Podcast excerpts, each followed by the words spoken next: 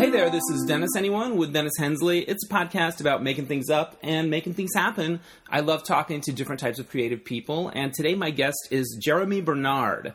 Uh, he co wrote a book with uh, Lea Berman called Treating People Well The Extraordinary Power of Civility at Work and in Life.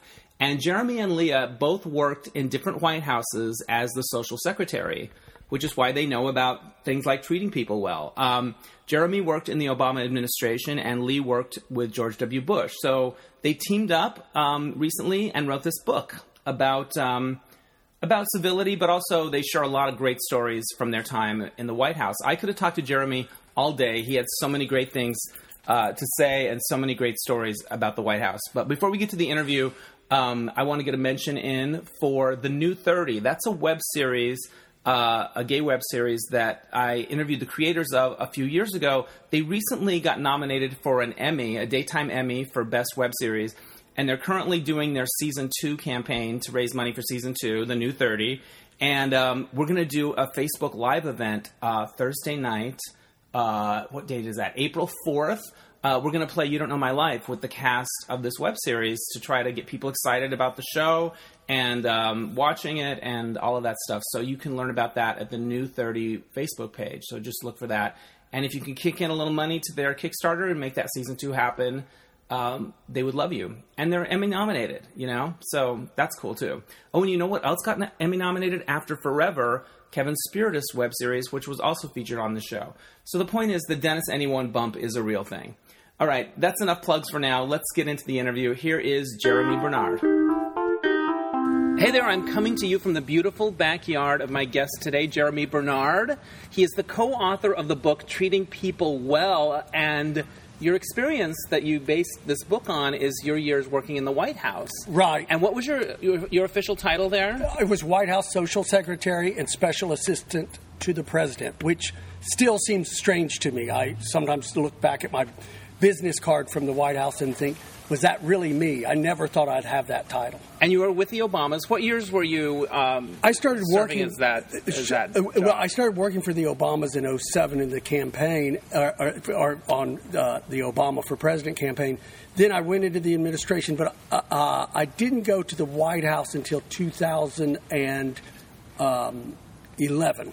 Uh, and so I was there from 2011 through 2015. Nice. Yeah. Now, really I have to say, yours is the first book that I've ever seen with blurbs from John McCain and Karlie Kloss back to back. I think that speaks a lot. That says a lot. Yeah, it was it was fun and um, uh, time consuming get, getting people to give quotes, but it was it, it I, turned out well. I remember when my I had a, a, couple of books come out, but I remember my editor saying, "Who can we get to do blurbs?" And I'm like, "I got nothing." Right. So we ended up doing a different kind of idea on the back, but yeah, no, it's a thing. They're like, "Who you got?" And I'm like, uh, and then right. it depends if like there were some people that we thought would give yeah. a blurb, but they were working on a book themselves, or, or, yeah. or, they were so they didn't want to take away from. Right. So it, it was uh, you you kind of juggled it around, but we. Uh, we were very happy. You, you got good ones. You got yeah. McCain. Yes, yes. Did you meet him and know I, him? I've met him. I didn't know him, but right. Lea uh, Berman, uh, my co-writer, right. and her husband are uh, were knew him. He had worked for him, uh, and so that was the real connection I love that. And you pronounce her name Lee, Lee. not Leah. Uh, right, yeah. right. Nice. So, um, how did the idea come about to do the book?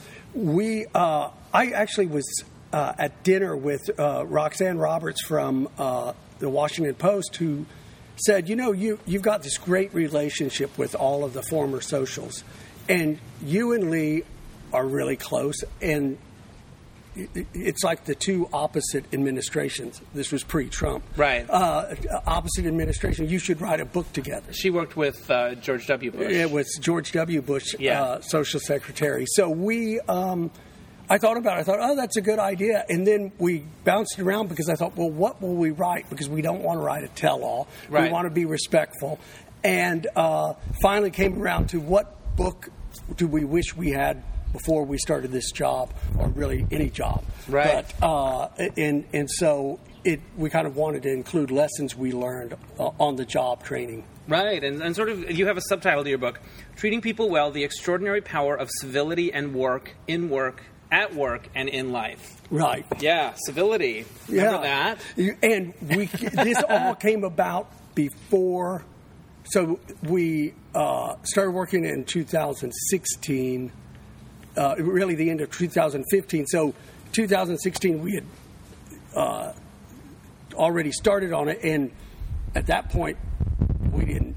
We knew it was going to be a, a you know bitter fought election, but we didn't know that it would be Where it was going. Trump, and it, we didn't know whether it would end up. Yeah. and so um, people are like, "Oh, you what great timing!" And it's like, well, it's really luck or Yeah. you know lack thereof for everyone. But, Exactly. Yeah. Um, what was your process like writing the book together? Did you sit together or did you kind of go back and forth? Well, Lee lives in D.C., so what uh, I would wake up in the morning and I'd already get stuff uh, written from That's her, uh, like so I would immediately so I would like nine o'clock by nine o'clock I'd be writing Right, 'cause she- And she was starts the day three sooner, hours yeah. three hours earlier so. It really worked out. I think even if we were in the same town, we would probably just send them back to each Back other email. It, it, I talked to a friend that, you know, he said it was great. And when he wrote a book, David Mixter, he was like, it was great that we had FedEx. The idea that you can get Right. that immediate is is a big plus. But uh, I would go out to D.C. Uh, every few months. I usually had something to go out uh, to go to D.C. and we would get together and work on stuff. And then we would meet in New York and meet with the publisher. Nice. Yeah, it was so really when you set out to do it, you, you, there, you, you say there's there's a list. There's like a certain amount of things that will help people to keep in mind. The Yeah. twelve things. Uh-huh.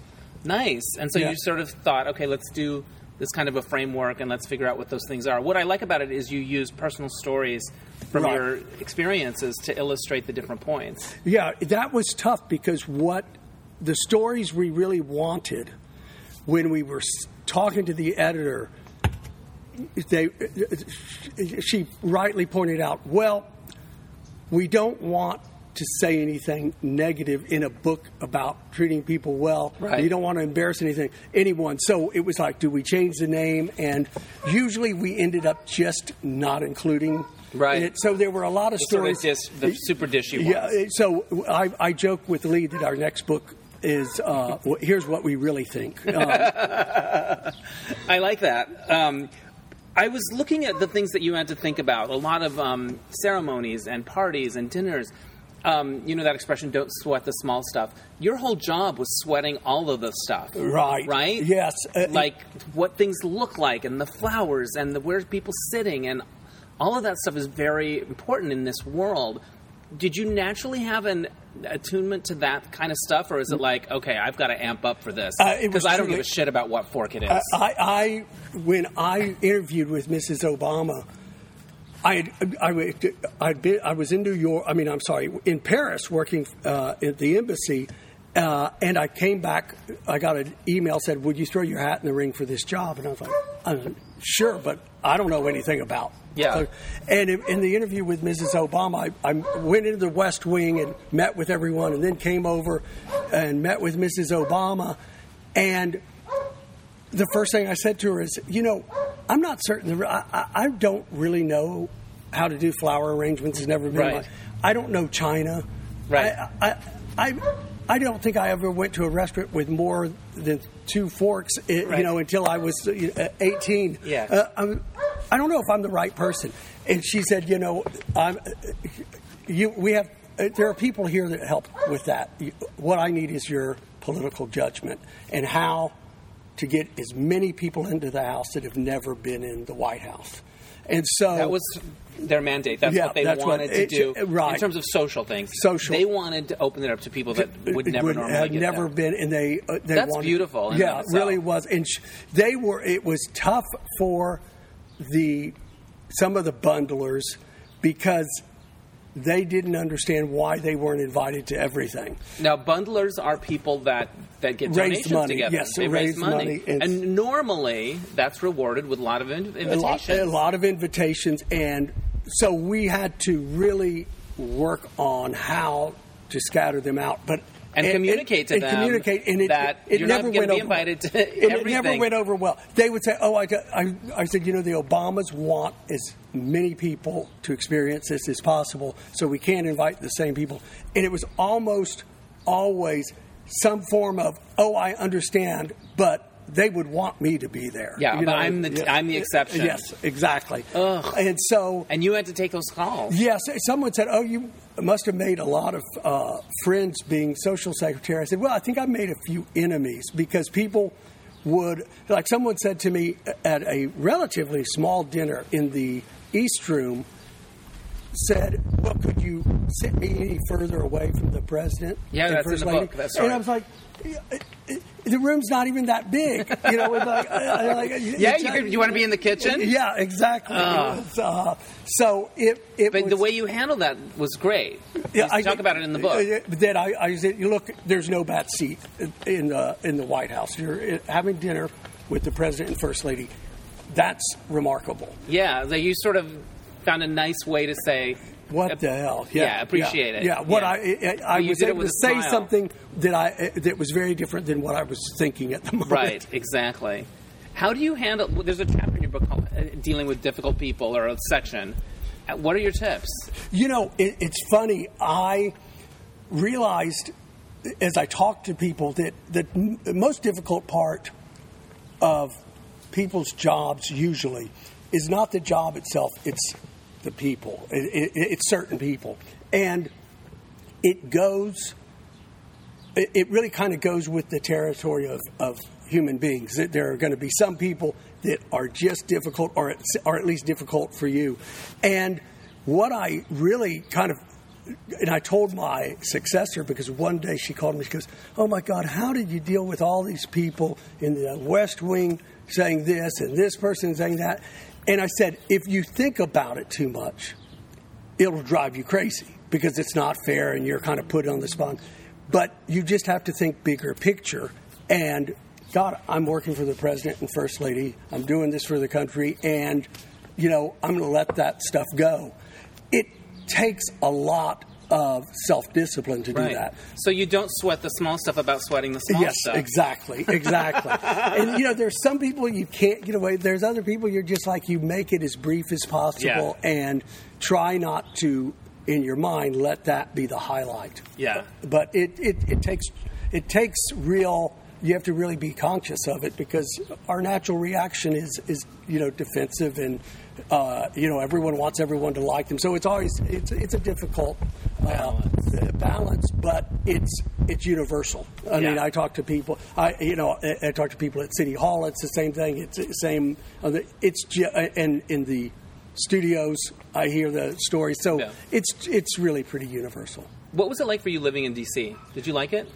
I loved the job. I liked, uh, and I and I loved the people. I made some good friends. I realized while I was there, though I probably knew ahead of time, that I am really have become a creature of that. The weather really affects my mood. Right. And DC would be cold and then wet rainy, gloomy, and then hot. There were about what I used to call like 10 California days. Like days like this? days like this. And um, so, and I remember, I think it was my like third, fourth of July or something.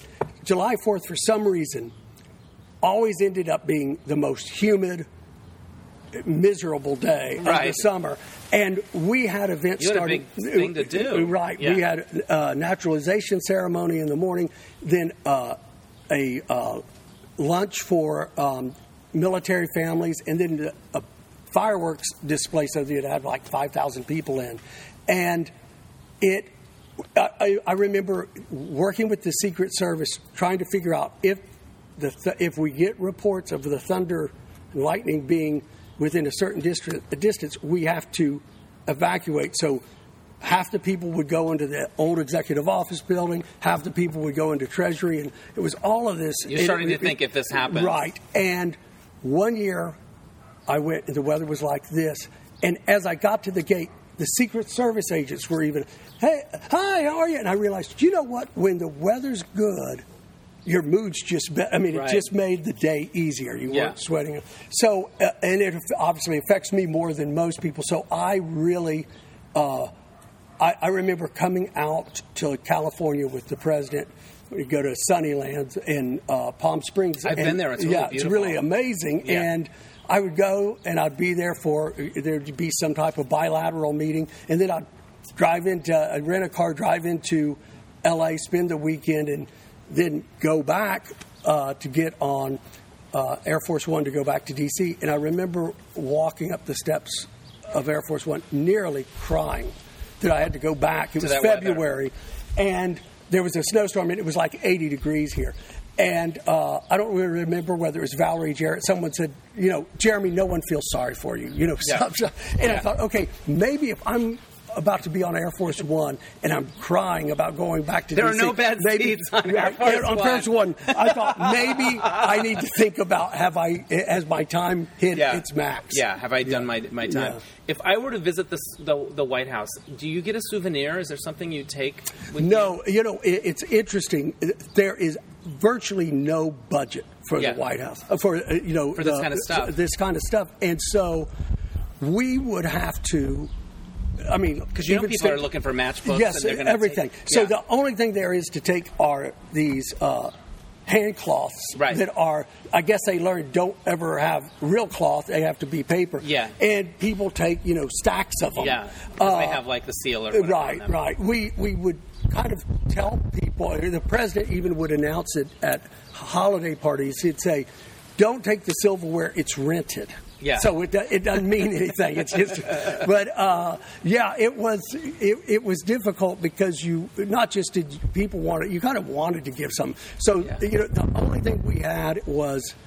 Uh, M&Ms with the presidential seal and the president's signature. I love and that. And then the Hershey Kisses. And I would order, I think it was from the military office, boxes of them. And so Yeah. when people came, I would, Yeah. uh, or if they there was some special thing, especially for kids, I'd always hand them out. Yeah. And uh, so that was neat because it was uh, unique and had his signature and every, you know, it was a great keepsake. But the reality is that was one of the few things that uh, the Obama administration was so uh, wanted everything so transparent and didn't want any donate any uh, gifts from corporations. Right. It was something that I was just thrilled that they kept Yeah. in place and didn't get rid of Right. because it was uh, you know really uh, one of the few. And you could use a little chocolate on a long day. Let me tell you, I can't tell you how many. Did you bust those things open? all the time. I would have them in my office in in in, in good faith to give to people that came, and it would just be one Yeah. of those you know moments. One for them, six for you. You know, I could walk over to the West Wing and go to the White House mess and get some, uh, you know, dessert or. Uh, uh, you know, you had breakfast and lunch. The the food was consistently mediocre, but it was fun to be, the, Yeah. you know, and take guests there. But uh, there were days I just didn't, you know, uh, it would be a late afternoon. I was like, I don't have the energy to go over Yeah. there, and I would just grab the Hershey Hershey Kisses or the M and M's, and uh, you know, I'm certain that was one of the reasons I was about 15 pounds heavier than. But I had this image of the one of the, the president or the first lady walking in, and you just have chocolate all over Oh, uh, yes, exactly, exactly. It, uh, that it was. Uh, there were a lot of instances that were were embarrassing, and I once said to Mrs. Obama, "If I was the social secretary for the Bushes or the Reagans, I would have been fired long, long ago." Right. But it was, eh, you know, every family, every administration brings their own style. And Right. It's really it's it's really interesting to talk to speak to people that are career like the butlers and Right. ushers that are there one year after another and hear how they learn to adjust and that it, it's so different you know every family is so different yeah, Have you connected with the Trump social secretary? Yes, uh, uh, Rickie uh, Niceta is a uh, really great person, and she she is an event person. She's not a political person. And I actually we first met because she was working. The c- company she was working for was one of the companies that was doing the inauguration in 2009. Right. So th- we we weren't close, but we, that's the first time we met. And so I've, uh, you know, there was a her predecessor and my successor hosted something for her, which is a tradition, and Right.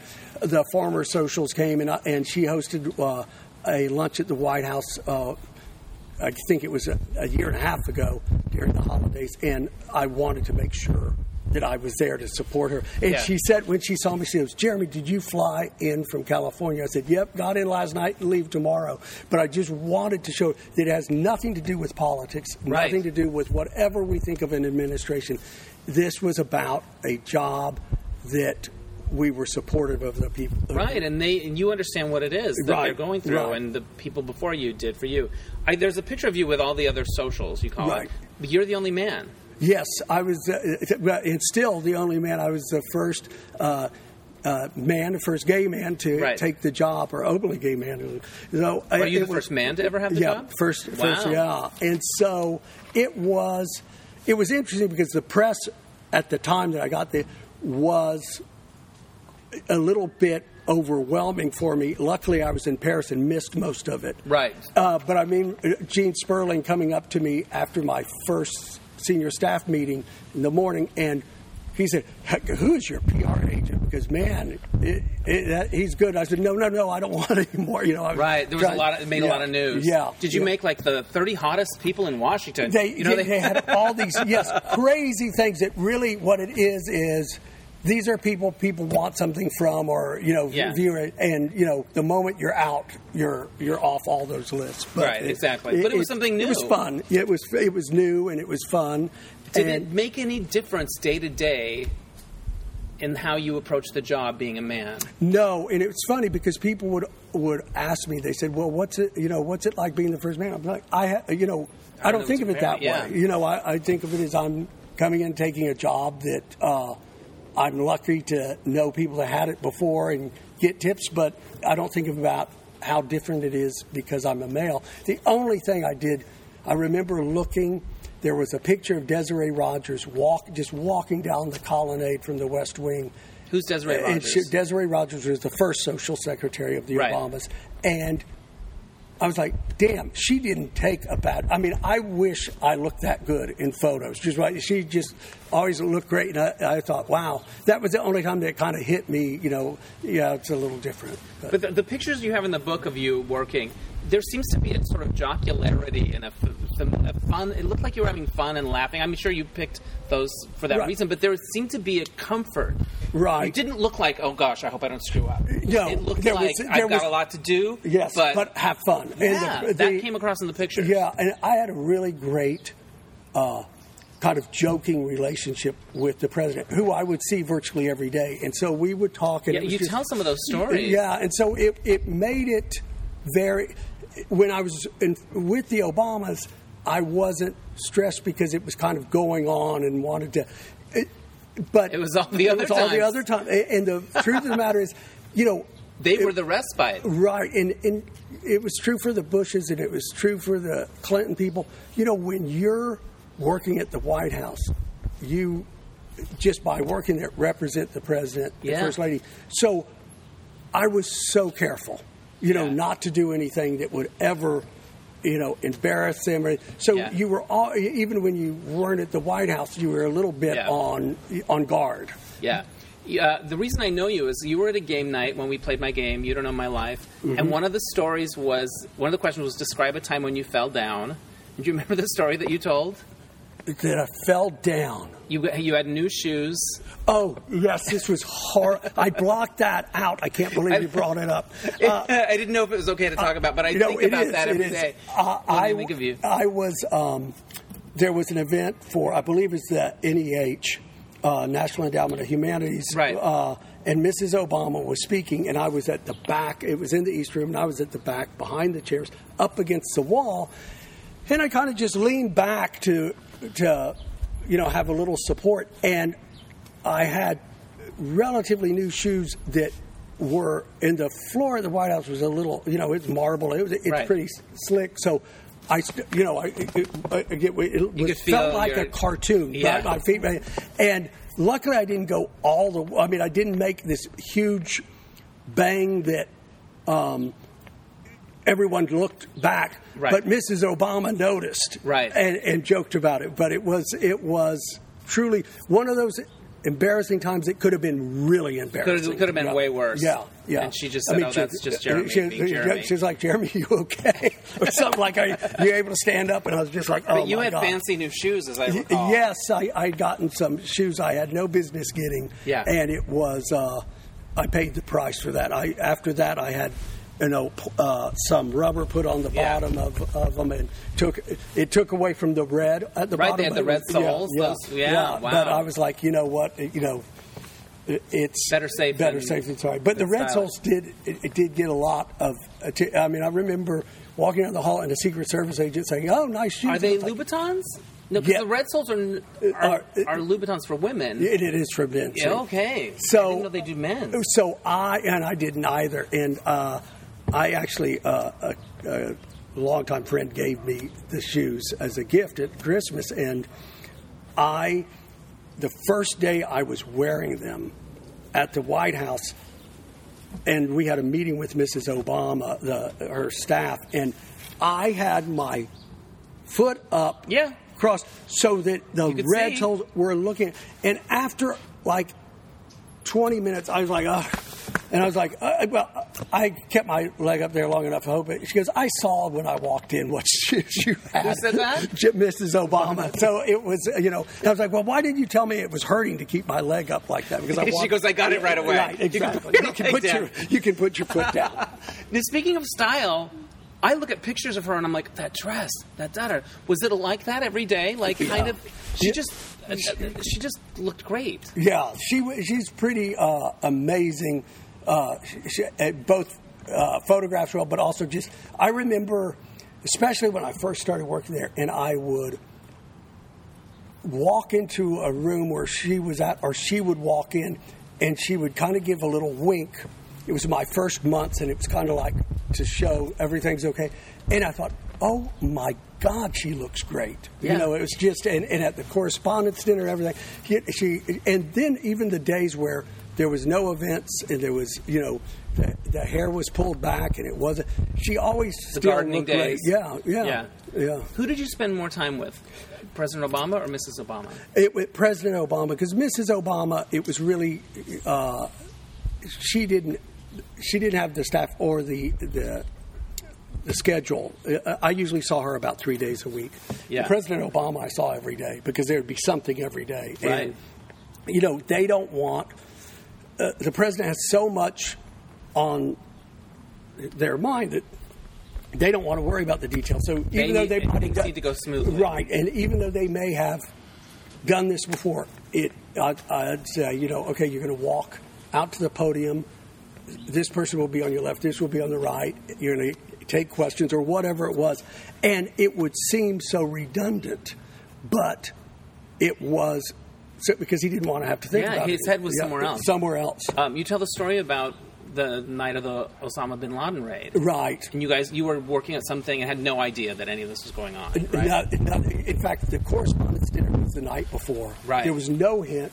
Um, and uh, one of the cast members from Modern Family actually came up to me and said, "You, you know, um, they canceled my West Wing tour tomorrow," which was always what they would warn people when they Could happen. scheduled that West Wing tours would could get canceled, and I said, "Oh, okay." And I was about to uh, uh, I was about to ask the chief of staff, and I thought, "Well, wait, if they cancel, they- they're not canceling it because of one person. They're obviously." Yeah. And I just thought, well, the president's probably having a meeting, Yeah. and um, it turns out that it was you know Bin Laden, and Yeah. I was at a dinner, and I got a text. And I was like, and I just had to leave because I couldn't say anything. Right. So, so you did get called back into work? Yeah, I got a text that uh, I was actually at a, di- a dinner table and I heard someone's BlackBerry going off, Right. and I was like, "What idiot brought their phone and left it?" And I was like, "Oh wait, I think I put my phone on the table when you walked Yeah. in." So I went and said "close hold," meaning you can't tell anyone. President may make remarks in East Wing. Please only notify you know necessary personnel. So you know you, you had someone for communications and the ushers and all, but So it, you need to figure out the event. Yes, The who, who's involved? yeah, yes, exactly. right. And so and then by I hopped in a cab, and by the time I got to the White House, uh, I think it was a Secret Service agent told me, you know, I, we think it might be Bin Laden. You didn't know, but didn't know. And then as it went on, and I remember I was waiting in. Uh, Hillary Clinton, Panetta, all of them were in the blue room, and all the uh, military leaders were in the blue room waiting for the president. I was in next to it in the green room, and the president, when he came in, he came over to to the green room first and came over and goes, Jeremy, how are you doing? And I was like, uh, I'm great, Mr. President. And he said, good, good. I said, it's a good day. And he gives me a hug. He goes, yeah, it's a very good, it's a good day. You knew at this point. Yeah, at that point I knew because they, in, they were at the time trying to make sure everything was being done properly before he made any remarks. Right. So it was, uh, it was one of those. And of course, I was in a sweater because I was at a dinner. And as my mom pointed out, there's a picture in Time magazine of, of you know, the, the leaders, or, or, you know, the cabinet and the military leaders sitting uh, in chairs listening to the president give remarks, and that I'm in the back with a sweater on with my arms crossed. And she's like, everyone was in a suit except for you. And I was like, well, Well, you know, yeah, you know, yeah, it, it happens. happens. Yeah. Um, how aware of you are you day to day of the news of the day? Like, are you do you read the what's happening politically? Are, is it something that you kind of have to keep as a background noise, or do you can you just sort of shut that off and focus on your job? you, you you know, to a degree, you're so busy, you cut it off. But everyone has a TV in their office, so and Right. everyone had, you know, Whatever 24 hour news on, news yeah. on. And um, in the morning at the senior staff meeting, they would talk about what the message of the day was and all. And it never works out because you are, you, uh, you know, an administration is, you know, kind of goes about because of events that happen. It, Yeah. It's hard to have it planned. This is going to be the message because something happens in the world that you have no control of. Yeah. So it was always interesting to hear the message of the day, and then virtually hears nothing of it throughout the news. So it was, Yeah, it's like it's always infrastructure week or whatever But- it is. But uh, the president once said to a group of us, um, said, you know what? Don't even if you think you agree with them, don't spend the day listening to cable news because they are trying to fill 24 7 and you'll get frustrated because something they'll say isn't right or is way off base or doesn't seem fair and he was right you know it was it, it we it was really good not to have and i think my tv was on all the time but it was kind of at it toward my desk it wasn't Yeah. terribly convenient and i never had the sound on or Yeah. ra- rarely so um, so we knew if something big happened but we didn't uh, usually But you weren't always like Yeah, right, digesting it. What is the actual White House like? Is it old?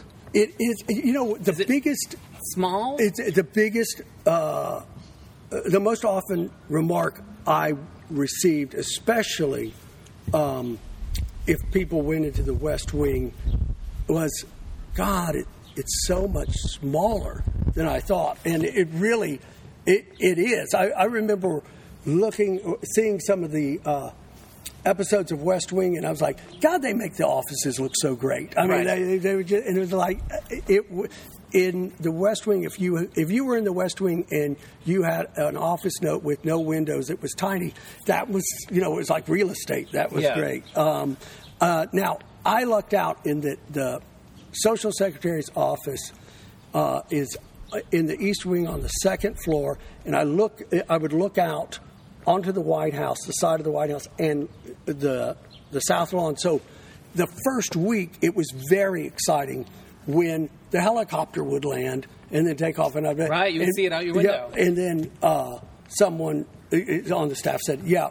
Give it two weeks, and it'll just be. And then it it was an annoyance, you know. It's like, why does he have to land now? Well, right, and I think the night I met you, you said some story about how the Secret Service had to be alerted if you were gonna.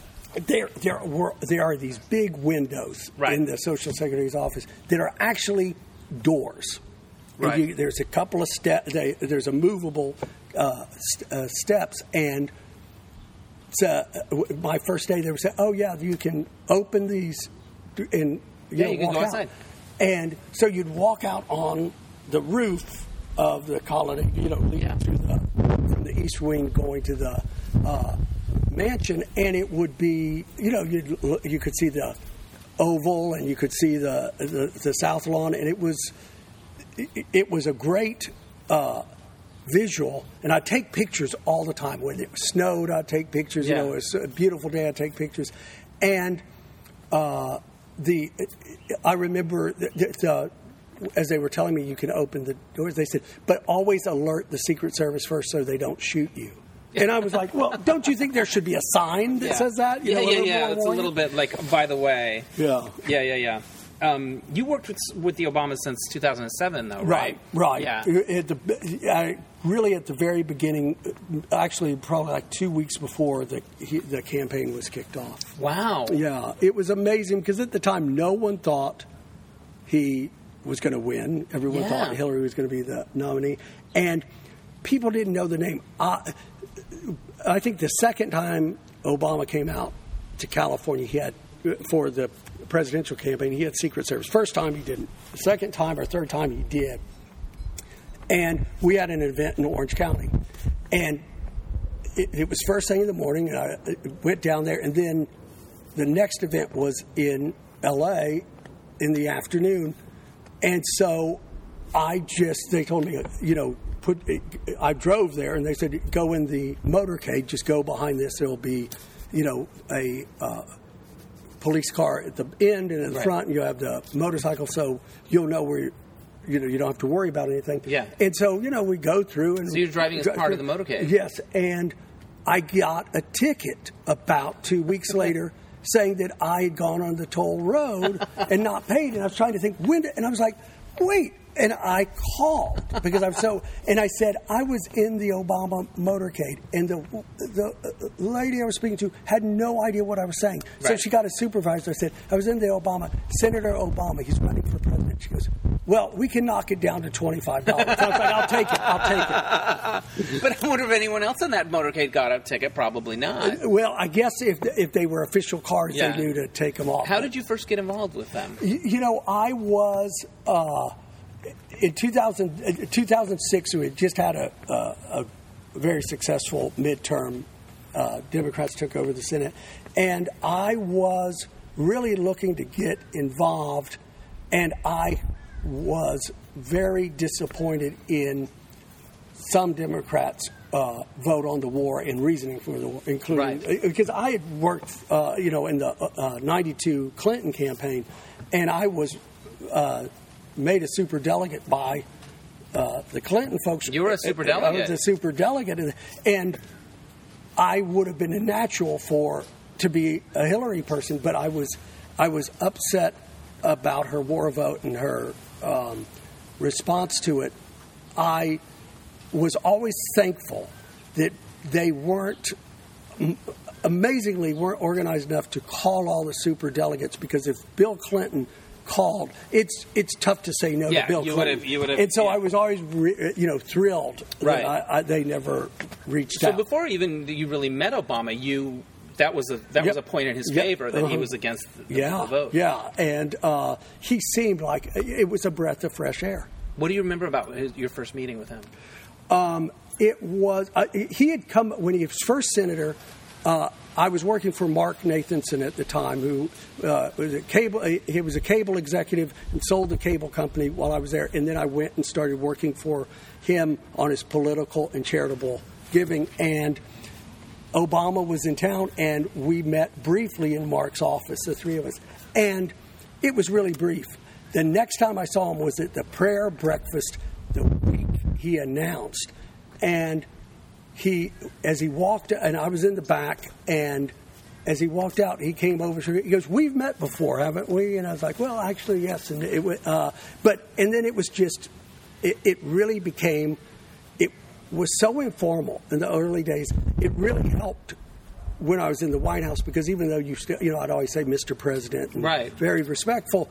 It took that edge off. Mrs. Obama used to say it takes people a few months because you know we walk in and there's Secret Service and there's hail to the chief and it's overwhelming. Yes. And so it, you know, they are very much people and want to be treated like people. Yeah. And so, and they did a great job at, at doing that.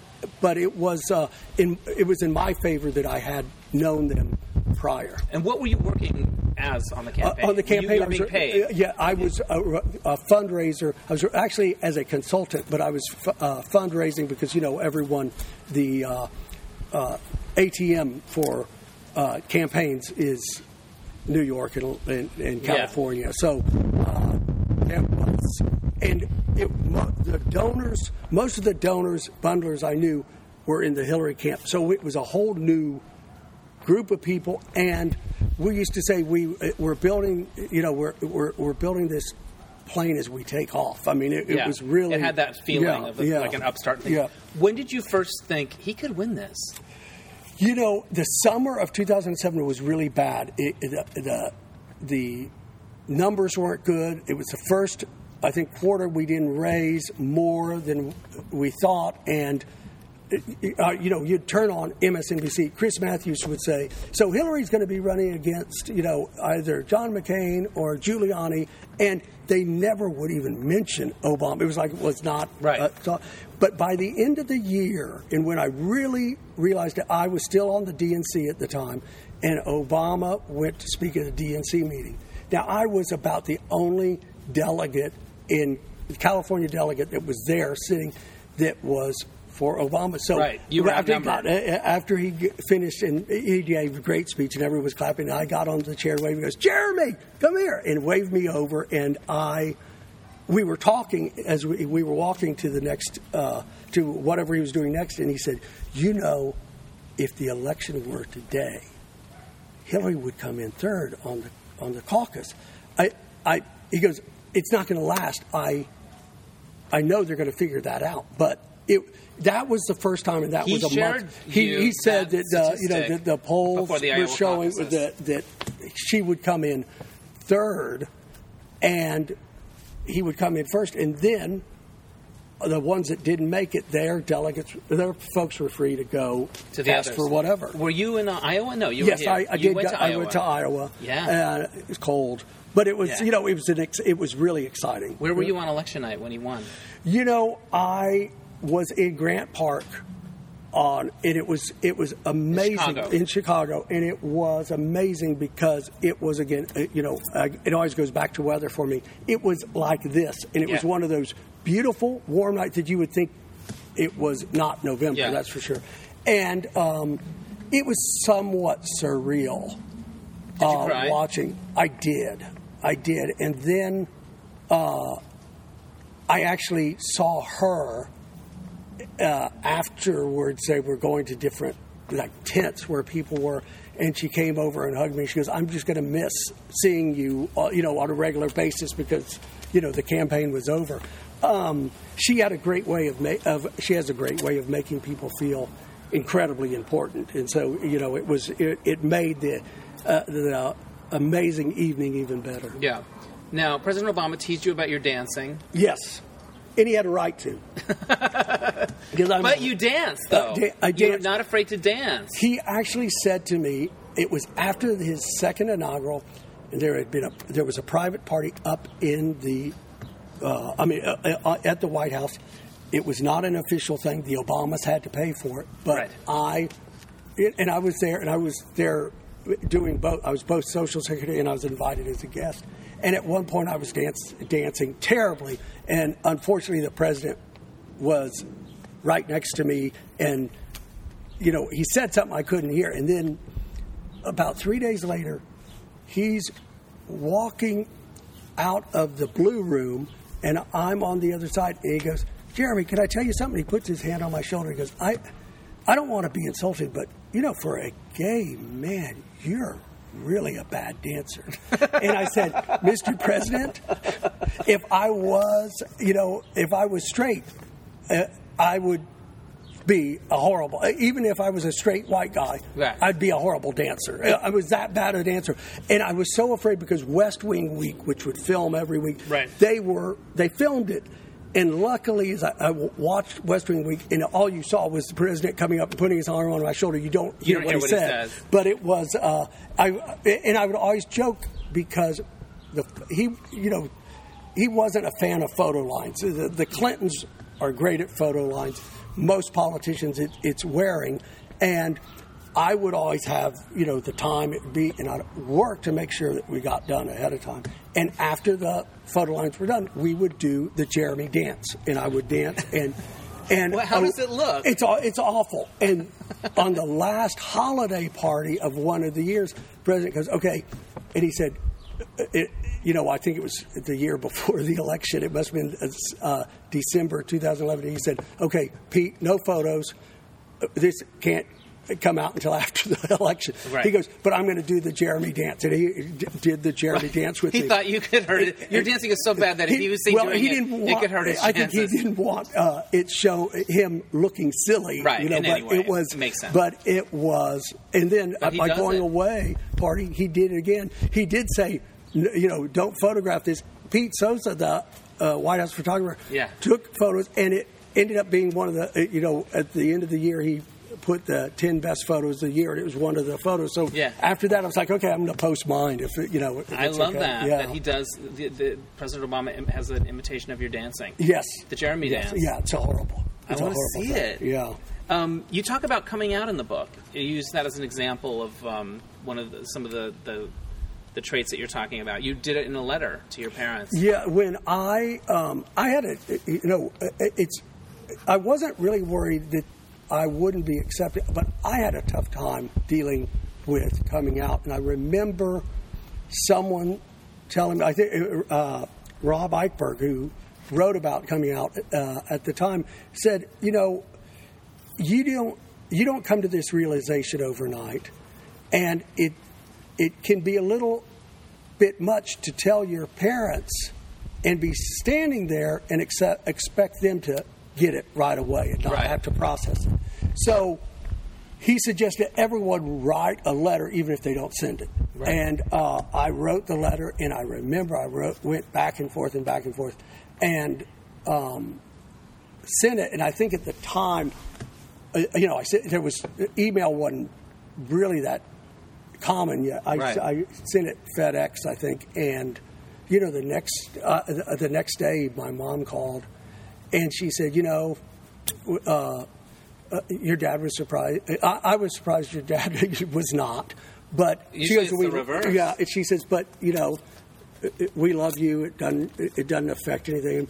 And then my dad got on the phone and goes, yeah, well, we, we don't live in the dark ages. Uh, You know, it's all all fine. But Yeah. it was it was really uh, an emotional time. Now you grew up in Texas, San Antonio. but your parents were big Democrats, Right. So you must have felt sort of odd man out a little bit. Well, you know, it's it's interesting because at the time, as I was growing up, uh, especially in uh, youngest years, all of my parents, or not all of them, but many of my parents' friends were Democrats that they knew from campaigns. So I saw the world as very much Democrats. Right, that's the world you knew. Right, uh, and then I, you know, my school uh, was pretty conservative, and I realized then, but it, it was really uh, kind of amazing because I really was brought up on it, and I knew what the issues were and why uh, I was Democratic, and most of the of my classmates would just be like, "Oh, you know, this person's an idiot." Ray, you know, I think they Jimmy Carter's an idiot, uh, and I'd say, "Well, why?" And they they never could answer. yeah. Um, I it- remember growing up and like it was Nixon McGovern or it was, Right, yeah. But like there was one family in our town that was the McGoverns and they were we thought they were the worst. Like, right? How yeah. could you possibly? Right, exactly. Yeah, it's interesting. I did, years later, I heard a neighbor saying, "Oh yes, when you know, in those first 10, 15 years, uh, they that uh, uh, being in the house, they they the, the house was no, oh that's the Democrats They- Yeah. because all uh, uh, you know that was like yeah. how they were referred Yeah, to. yeah. But you came out to L.A. You were interested in perhaps pursuing acting. Is that yeah, you like, came to L.A.? like so many people. I, Yeah. I had been visiting LA because my grandmother, aunt, and uncle, uh, and cousins lived out here, and I immediately my grandmother lived in Santa Monica, my uh, uh, aunt and uncle and everyone lived in Westwood. So I was just like, this is a great, and I'd come Right. out in June when it would be 98 Yeah. degrees and humid in San Antonio, Right. and I'd, it was just like great. And so I knew I wanted to eventually uh, come I come out to L.A. I I think I realized quickly that I didn't I wasn't going to be an actor because I hated auditions, and that's kind of a, a, a key part of it. Right. And so I just I was like, okay, you know, finally, kind of went off in my mind. This is not what you're going to do. Right. And I was working as a waiter, as one does, and uh, at a restaurant, and David Mixner was there, and he had just uh, become a kitchen cabinet. Uh, what they called a kitchen cabinet member of Bill Clinton's campaign. Right. And I, he said, "Well, do you know Bill? Do you know about Bill Clinton?" I said, "Yeah, well, my parents worked with him in the McGovern days. I think he's kind of turned into a jerk. Meaning he had gotten conservative." And he goes, "Well, it's one of my friends and dear friends, and I'm campaigning." And I was And like, well, I before ju- he right, th- yeah." And I was like, "Well, I just screwed that up." Right. But I ended up working for David, and we, you know, Bush was at 85 percent approval. I did, we didn't know how long it was last.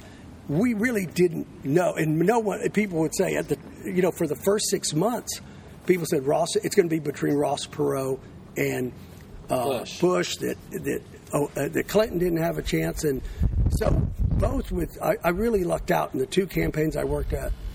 Both were considered not a chance of going to be that yes, and then we, you know, coming through, and uh, it was really So you it- left your job at the wait uh, at the, as a It- waiter to work on the work on that, campaign. and then I, you know, and I actually went and worked on the inaugural committee, and I, at that point, and I, I didn't know the Clintons like I knew the Obama, so I knew I, I wasn't going to get, you know, a great White House job. Yeah. Uh, you know, if I tried to get into the administration, who knows what I'd get.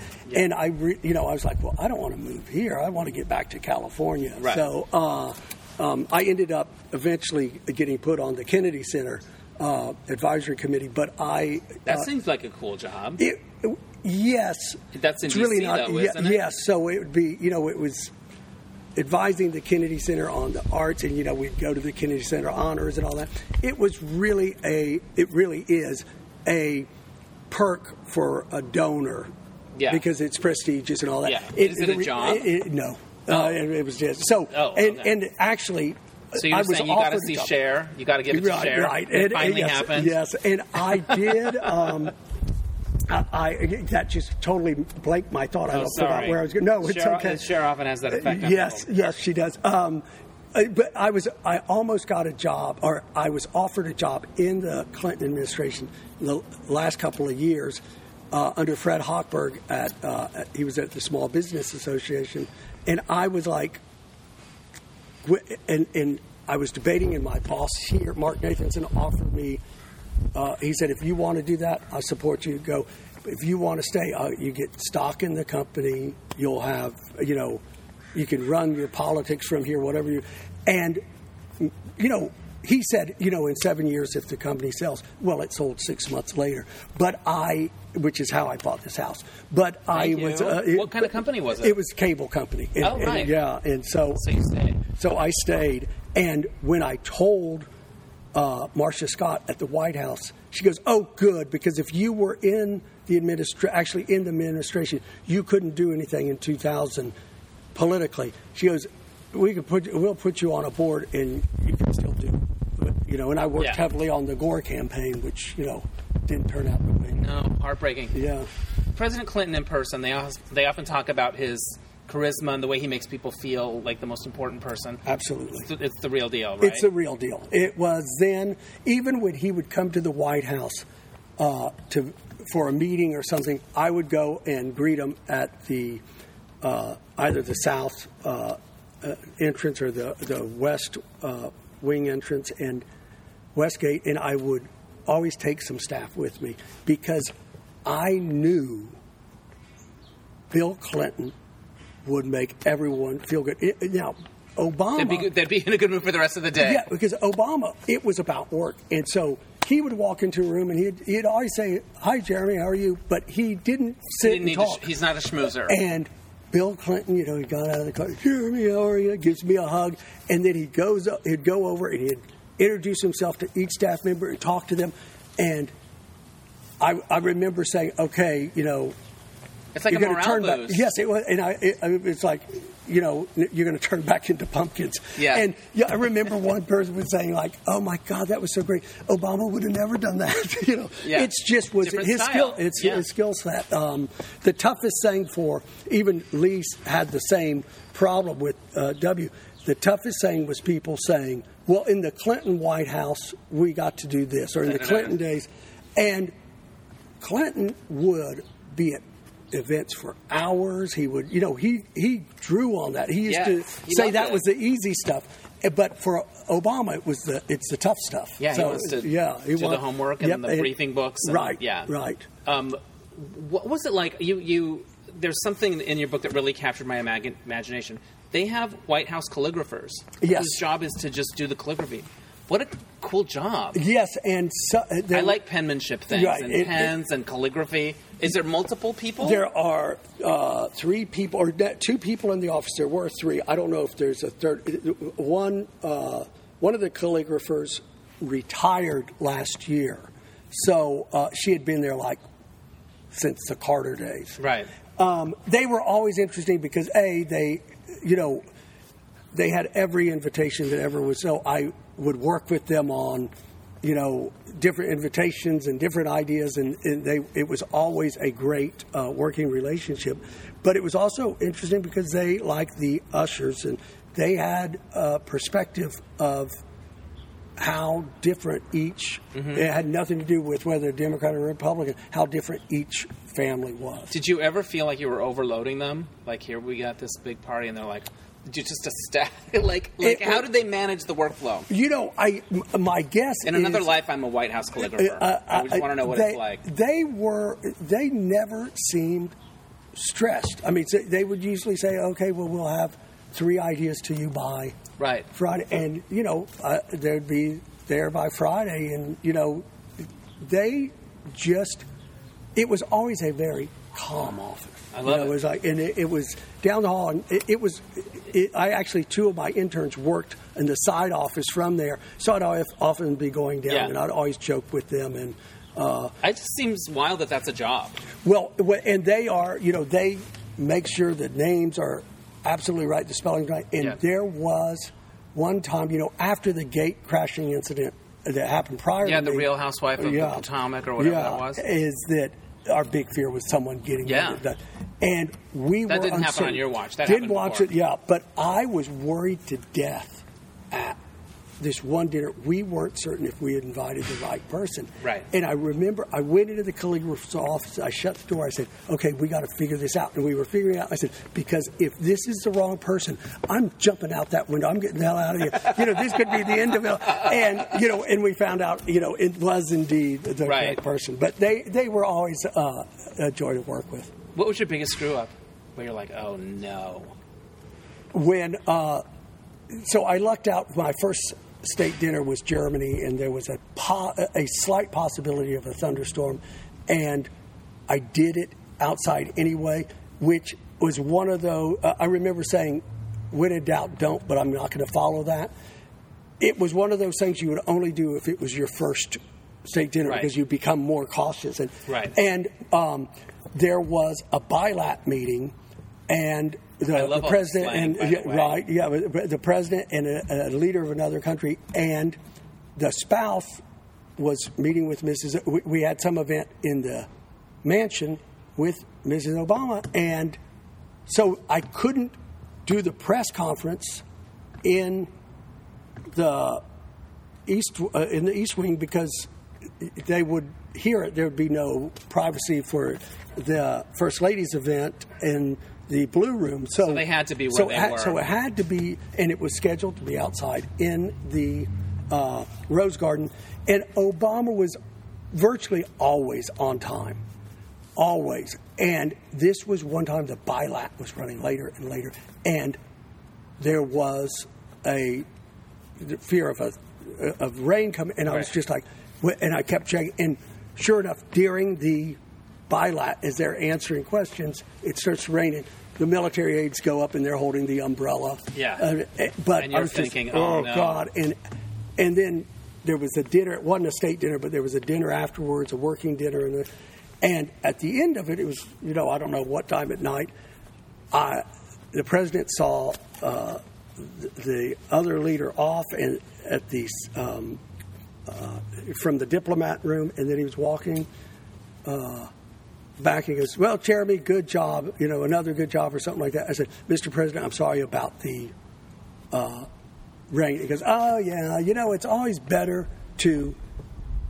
Be on the on the cautious side, you know, to, Right. to go with caution. I, you know, I wasn't going to say to him, "Well, Mrs. Obama was having an event." And you Right, couldn't right, go." I did. I was like, yeah, "Lesson learned," you know. But Yeah. he was he was couldn't have been nicer about it. I mean, I think he had forgotten because when he was walking over, he went, I I brought it up. Right. So, So there you go. So it was a crisis averted. it of. was, yeah, but you know, uh, everyone was, you know, uh, people in the West Wing were like, why was Yeah. it that? You know, everyone. It's very easy, like with anything in life, to look back and say, well, why didn't you do this? And Yeah. you know, there was, but it was, it was, uh, you know, nail biting at the time. Yeah. What's your favorite room in the White House? What what's the what do you think is the most beautiful? I love the blue room because, or upstairs in the in the private residence, uh, their living quarters, where I mean their uh, um, uh, like den where, and then there is the Truman balcony. Yeah. Those you, that you look out on the Washington Monument, it truly is the best view in D.C. It's beautiful, and I would often be walking through, and I'd get my phone and I'd take pictures from the blue room looking out. And because it was always, you know, different season, different sunset, whatever, it was always gorgeous. and that. so I just, I would, I would make sure I walked through every day. Yeah. When I, I used to work at Fashion Police, the TV show, Uh-huh. and when fans would come to see it taped, sometimes I'd, my friends would come and I'd introduce them to Joan, and they would just lose their minds. But you must have that feeling all the time. People getting to meet the president, and you're sort of helping facilitate it, and you're seeing People, people it- lose their shit.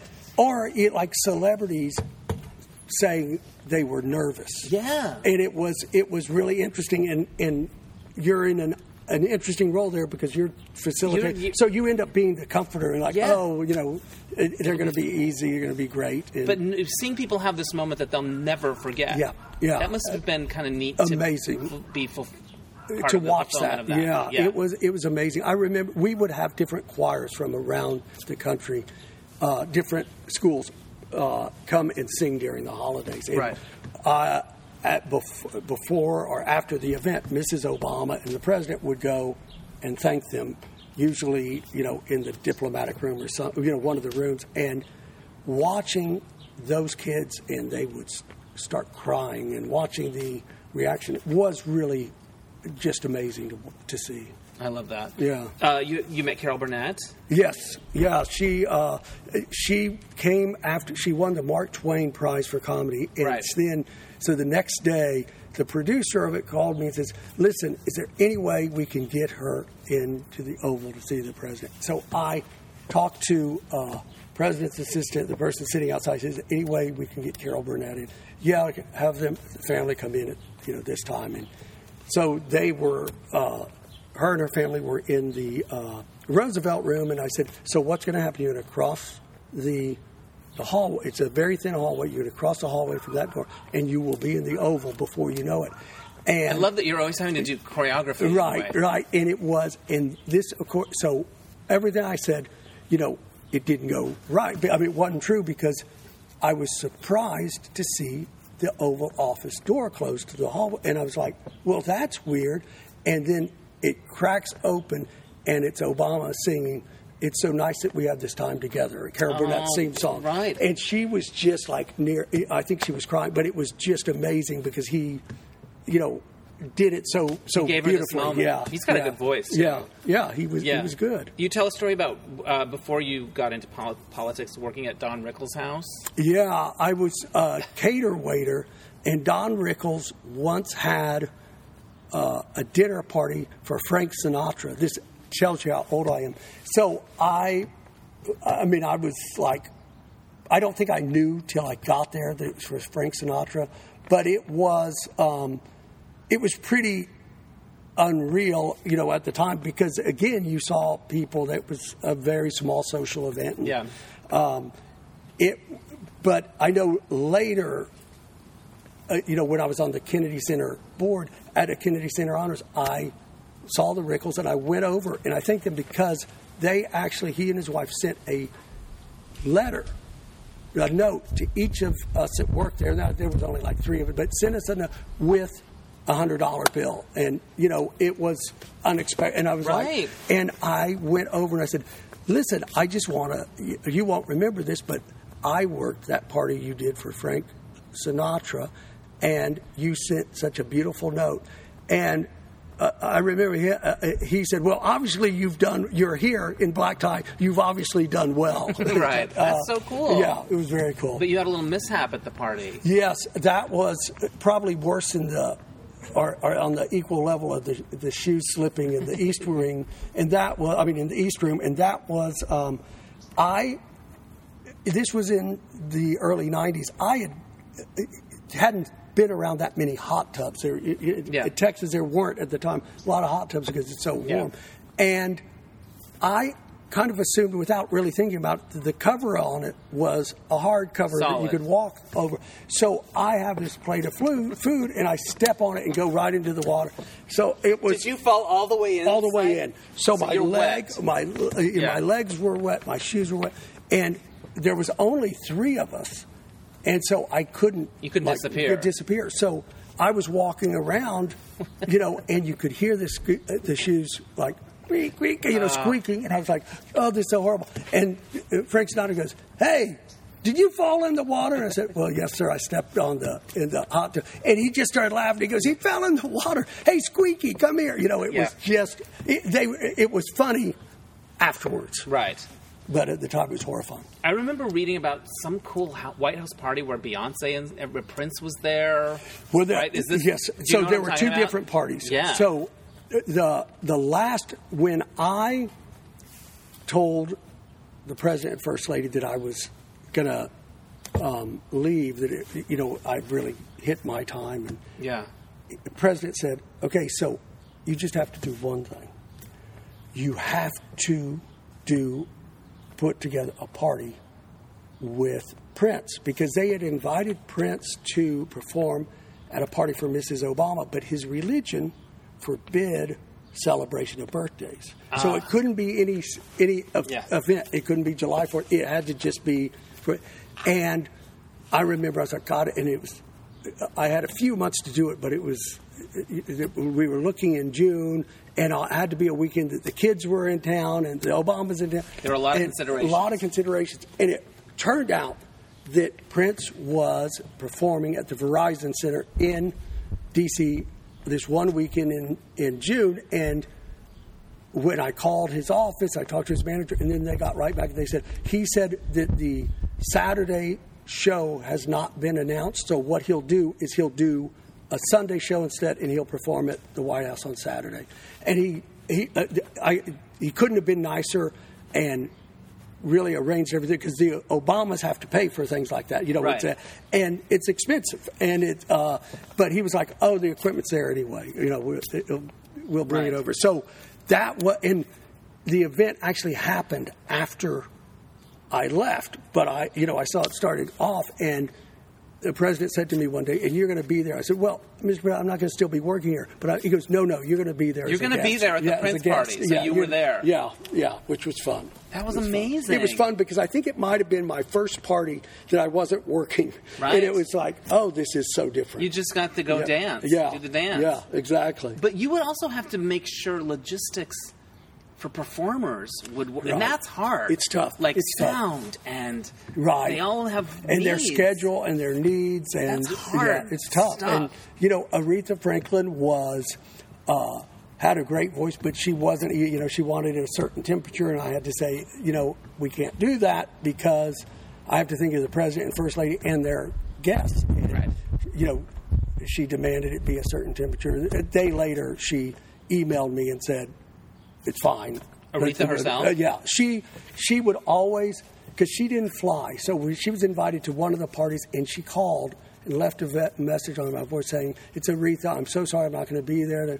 And then with, with uh, PBS in performance, I think the one of the producers said, "Well, you you can just contact this social," or maybe I in, invited on behalf of PBS. I invited her. So anyway, she she would email back and forth. So you were email buddies with Aretha Franklin. Yes. Now she wasn't great at it, and sometimes it was. I had to figure out what she was saying. I remember laughing so hard and It's saying like to my staff, tweet. I, I, I said, "Can can someone on my staff?"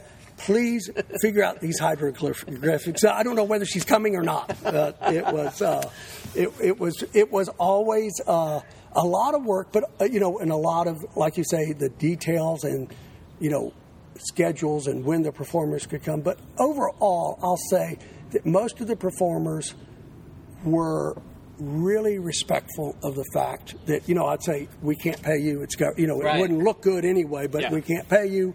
Uh, we we can't you know spend much on the equipment. Right. It's kind of this. this and, and they would and you know overall they understood. There's one story in the book. You don't name who it is, but somebody that was like not playing by those rules. didn't play that that had said yes to the kids' state dinner, which was Yeah. one, uh, which was really a lunch, but it was one of Mrs. Obama's favorite events, and it was kids' states dinner, meaning there was kids from each state Mm-hmm. that came to the lunch, and instead of you know these uh, you know very amazing flowers, they would be balloons, so they Right. you know and a hat lady or whatever. fun. So it was always fun, and this person had agreed to do it, and then a week before said, "Oh, we're going to need this, this, this, including a private jet and all that." And it was just like that. It's not gonna work. It's not going to work. We'll and get a clown. It was getting back and forth, and I was, it was, I was in Stressing you panic time because I had been warned by Reagan Social. At one point, it happens in every administration. Someone's going to cancel because they're not held to a contract. You know, Yeah. they're doing it for free. And so, uh, luckily, I and she said uh, it was Gahl Burt, uh, Reagan Social, and she said, "So always know what shows are going on in DC In town. And The Lion King was at the um, uh, Kennedy's dinner, and I remember calling Disney. I forgot who I spoke to. I said, "Is there any way?" And they couldn't have been better about Yes. it. And they, And the kids probably loved and they, it. when Mrs. Obama turned to me afterwards, she goes, "This was better having Yeah. Lion King." So there, Yeah, whoever. Yes, exactly. Um, it took everything for me not to say and you know disclose in the book, but again, it's about treating people well, so it wouldn't have gone over. Yeah, so- well, part of treating people well, and you write about this, is remembering names. Yeah. Did that come naturally to you, or did you get better horrible, at it? Horrible. Yeah. horrible. Always was. Always has been. Um, you know, I would try to remember, especially if it was you know someone I knew I was going to see. But the, the, the worst thing, uh, you know, I would greet people as they walked into the White House. And I'd say, you know, welcome to the White House. And I always tried to say, good to see you, not good to meet you, because uh, in, inevitably someone would say, yeah, we've met before. And Yeah. You always, you know, it's so. Um, I, but it was that's always been a, a difficult one for Yeah. me, and it was throughout that. And you know, sometimes my assistant would like be behind me and say, "This is that Yeah. this person." And I remember Google Glasses were being uh, on beta tested, Right. And I was like, "We should get those so that we can see." And it, and it would tell, and someone that was, uh, you know, one of the beta testers says, "Yeah, it doesn't work." You know, that's not that. They can't read your They mind. Can't read that. Um, but uh, yeah. You write about um, telling the Obamas that when you were going to leave. Yeah. In the book, and it was I almost cried. It Yeah, was so moving. It, it was it was tough because, uh, you know, I had said uh, after the uh, election in 2012, uh, Mrs. Obama, you know, told me she he- she and Barack wanted me to stay through the entire administration, and I told her, you know, as long as I walk through those gates and I wonder how I got here, I'm here. The moment I walk through those gates and think, oh God, another Easter egg roll, I cannot then open it that is- email. then it is not. It, I'm not serving you well. Right. And I was debating it, and I knew that if I was going to leave, I had to give my successor at least a year and a half. I couldn't do one year, and so I really debated it. And you know, part of it was also financial. I, I be it uh, relatively low. I had a mortgage payment here. and rent was outrageous in D.C. and the White House Doesn't paid pay that much. horrible. Really? Uh, um, even as a White House liaison, because I was paid uh, by by the agency, um, I was making when I first got into the administration um, double what I ended up making at the White At House. It's just horrible, and that's why people either don't stay there long, or else they've made money in the past and they're Right. But it's very, it's very That's surprising. cheap, and so you and they, no one wants to raise. You have ins- you have health care at least. You have health care, Yeah. it comes out of your, you know, it's deducted. It's, uh, but it was, um, it, it really was tough. And, you know, I felt for my staff because they, you know, really made nothing. You know, Yeah. like how, but no administration wants to raise the salaries because it's a quick, easy story that people, oh, Yeah. these people are making so Yeah, that well, everyone's yeah. yeah. Wow, so, it was a tough tough. decision. It was tough, but they they were great at it. And she and I first told Mrs. Obama, she goes, you know, do whatever timeline you want. Let I won't say anything. Let's just keep it, and, and you you let me know. And so, but the next day, I'm walking out of one of the rooms, and the president's coming down the hall in the mansion, and he said, so, Jeremy, I hear you're deserting us. And I was like, oh, and he goes, no, I understand. No one gets rich working here. And, you know, he, I walked with him to the Oval, and I remember thinking, this is another one of those times you won't forget. And there was some photographers there covering something, and I could hear the cameras clicking as I was walking with the president down the uh, Holland, and I thought, Jeremy, don't trip. And suddenly, things that you don't think about that you usually do fine. I was like, I, I could feel my, Yeah. you know, and but it was he, you know, he was like he was asking who I thought should be the successor, you know, and he and he said to me as we got into the Oval, he goes, and you know, um, if you need something, call me. If you need anything, call. And I said, thank you, Mr. Brigham. He goes, no, I'm serious. Your family, we love you. If you need anything, call. But I would do it while I was still president because they're more, even if they don't agree with me, they'll pick up the phone. Right. Um, uh, which, of course, I never did. But it was, I think it was a very sincere and it was very nice uh, thing to say. Left, did you keep in touch, or how, Yeah. how do you?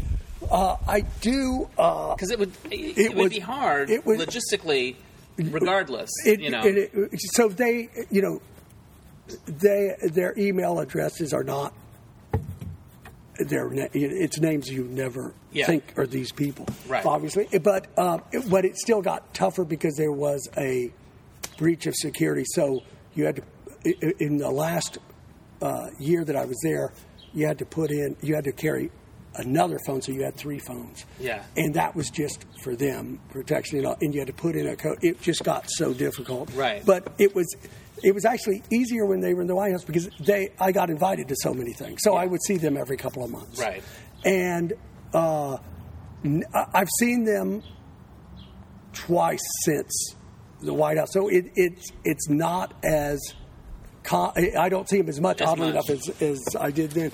But uh, you know, they they are leading these crazy travel, wonderful lives. So when you saw them after they had left, did they seem different?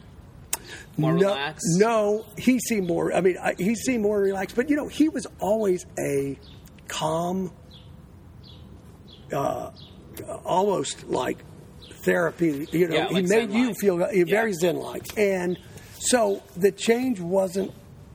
I didn't see this remarkable change Yeah. because in the way I saw them, they were they were the same. Yeah, yeah. Um, do you have a favorite memory of of him and of her?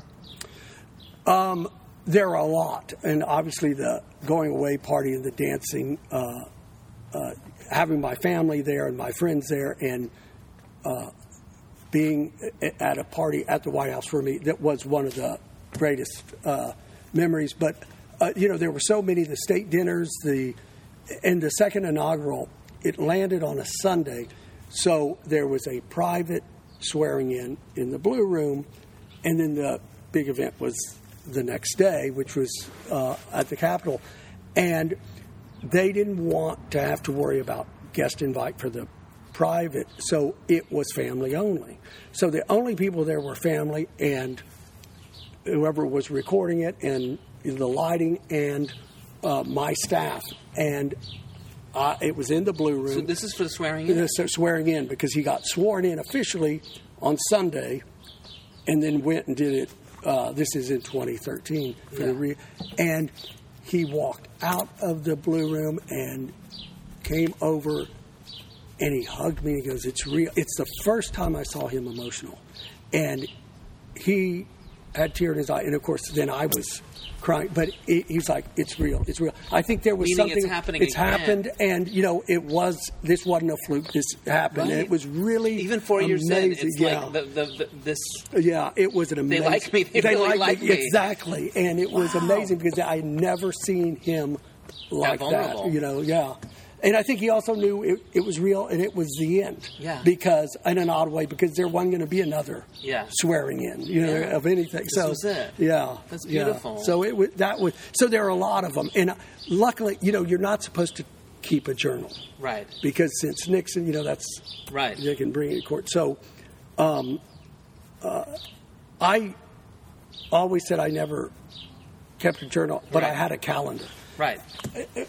which was a journal, and I would write every day, even if it was just a couple of lines, because What when- happened? And then you would remember. because you you know I'd be like, well, I'll always remember this conversation with the president or this, and there's so many things happening that you actually don't. Yeah. And I went back, and When you looked at your notes, did you know what they all meant? uh, I knew what they meant, but a lot of them were reminders. Yeah. And um, uh, Anna Wintour actually told me after I got the job, before I was in the job, we were both in Paris at a dinner, and she said, "Take, keep a journal. It isn't whether or not you have a book, but how big the deal is."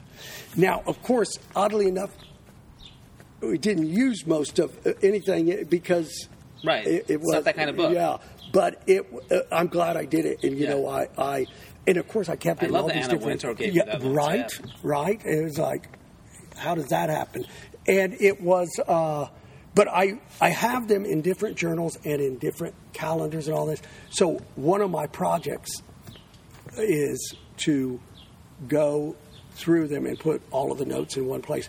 I also have all the menus and invitations for every dinner and event that in the four and a half years. And the calligrapher actually gave me four huge binders. all the the invitation. Are But there- is there a, is there sort of a format that they follow? Or are you able to create them The- crea- So it's very creative. Creative, and uh, but I, do I have a tiki font. Right. So I have the big four um, binders of invitations, and then. I have a, a, a just a huge box of of menus and invitations, but also invitations we didn't end up using, like. Oh, we decided to go with Yeah. a different design, but the other design. We're not going with that Art Deco thing. Right, but it, it you know, they're they're they're still great invites. So Yeah, I they're can- so cool. Oh, I love that. yeah. So I I've got I've got boxes of that, and I'm like, you know, uh, of course, when I was just throwing them in boxes when I was working there, I was like, oh, I'll always, um, you know, this will be easy to do. Yeah. It- And now it, it's a little overwhelming. It's a lot. Yeah, yeah. It's a lot. You dedicate the book to your parents. Yeah, yeah. Yeah. They, you know, they really um, did try at least to teach me um, to treat people well. It, I got in. My parents got called to school one time, and it was uh, about misbehaving. And me and my friend were misbehaving. And my dad's only concern was, well, he's not being mean, is he? I mean, that was the, uh, the Right. and, and he said to me, as long as you're, you know, I was no angel, but as long as you don't, If you weren't ever, don't make fun mean. of, his, uh, yeah, that that was That was his number yeah. one. And I'd never see them. Some of their friends could, but they were They would always never. yeah. And so they were a great role model that I didn't always follow, but Right. they they were they were good at trying. I love that. What was it like when they would come to the White House? They must have just Well, my dad had passed away, which was oh, yeah. sad. Uh, Yeah, you know, hear uh, that. uh, and I, I said in my a- a- after the president, or before the president spoke, maybe it was after, it was all a blur. Um, I said, I was talking about uh, thanking everyone, and I said, you know, I'm sorry my dad isn't here more than to see me here, but to see this administration because it was his politic, you know. Right. It's what he was working for in Texas. Yeah. And, and and so, but, but you know, it was great. My mom, my brother, I, it- it- the, my brother, sister-in-law, her family, all these, you know, they would come, and uh, so it was always fun. Yeah, they Uh, must have been so yeah, proud. Yeah, They And must have just loved it. Yeah. Were there times when you thought, I'm watching history right now in Yes. front of my face? Yes, and I would say to my staff, because sometimes we'd have a Medal of Freedom ceremony and then another ceremony and then this. And it was easy to go because you're so busy to go from one to the next. And I would tell my staff, which I don't think they they were al- al- also much younger. They were like, "Oh yeah." I said, "Every day, you know, think about what you did today because it will." Uh, stand out. And I remember it was always an odd kind of lonely feeling but emotional feeling at the end of a day where we had a lot of events or with, after the holiday parties when it was all over sitting in my office usually at night and thinking about it and everyone else was gone and it was you know I- You were taking stock. to stock and that's sometimes what I'd make notes of uh, because it was really amazing and I'd usually on the way home I'd call my friend Rick or my friend Mark or my mom and talk about the day Yeah. Did you know? drive to work? No, I always made sure I sold my car, and I always made sure I lived close enough To walk. To walk. I love that. Because I, I, I also thought Yeah. if you walk before you get into the uh, it, it Yeah. it's better. Now, was your b- being gay ever a thing at all, a consideration?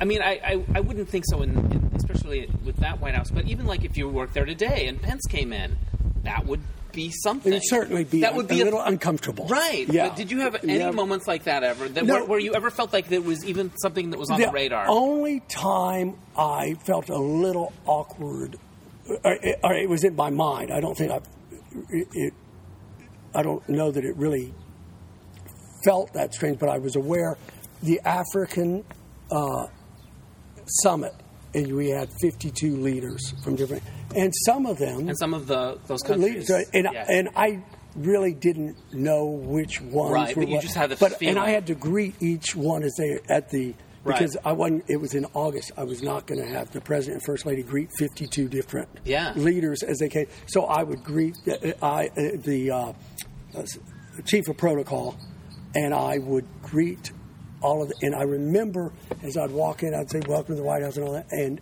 I was uh, in my mind. I was like, "Is this one of them that would kill me if I was in their country?" Right, you were thinking was- yeah, about it. Yeah, Trying to get a read. Right, and um, but it, that was one of the. Uh, you know, there might. I don't know if there was any other, but that was the only one that. Kind I think it's in my mind. remarkable that it, that's the only time it ever Yeah, occurred to you as yeah. even being a thing. Yeah, That says a lot about things.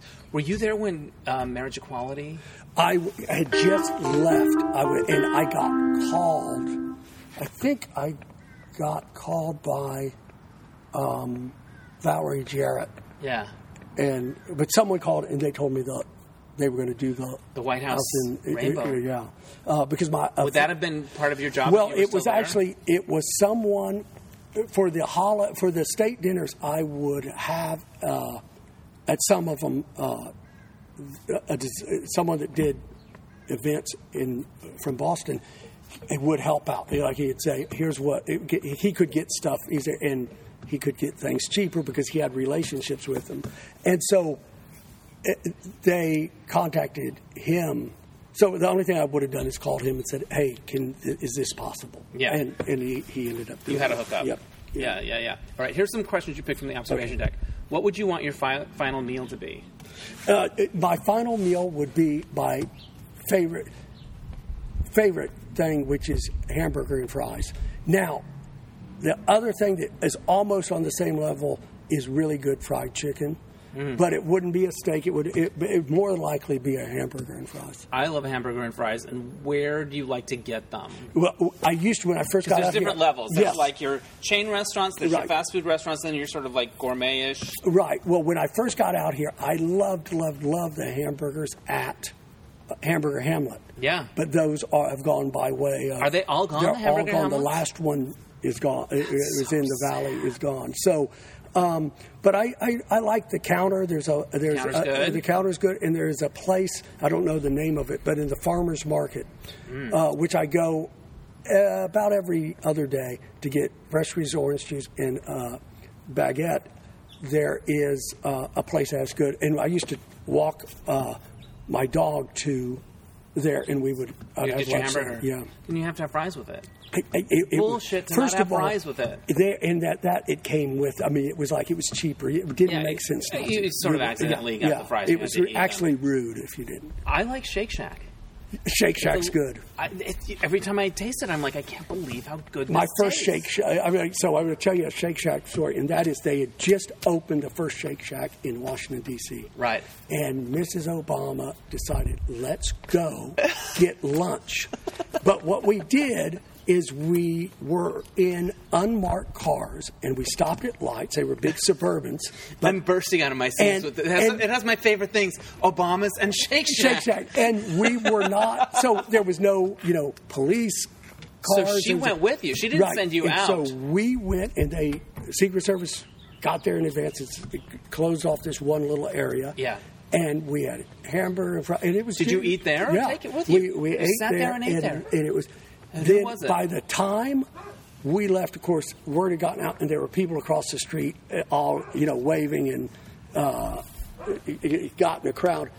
What what was too bad was on the way back to the White House uh, the communications person said, God, I just can't believe this. Someone from the New York or the Washington Post said that you were at Shake Shack and how many calories it was.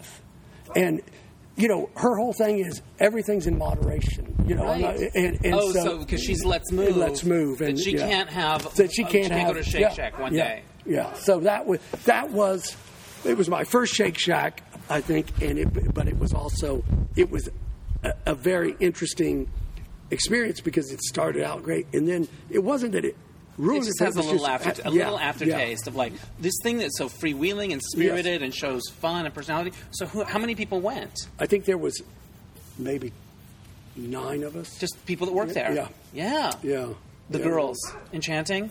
Yes, yes, I and I was so. always. Uh, I've always been very, uh, you know, someone in my family would say, "So, you know, tell us about Sasha and Emily," and I said, "No, you know, the Obamas. That is, there. There's a line. There's Yeah. a family." And I said, "I never discuss them. Yeah. I never try to be a part of the Yeah. their business. You know, if something happens where we're, but I always really kept uh, a distance from." Ever talking about them Yeah. because I wanted respect. But it was it was wild just for us to watch people grow, up grow in up, the White House. grow up, So, yeah. yeah. Because by the time they Yeah. left, the, the the play set that was in the outside of the Oval, where they, you know, the tree house and this whole thing. Yeah. By the time they left, they, they had long grown Yeah. out of it. They were like, no, that's- yeah, yeah, it's Yeah. embarrassing. Yeah. what TV show that's only on in reruns now still has the power to suck you in? I still, and I even have DVDs of it, and I have it, I think, probably from, you know, DVR.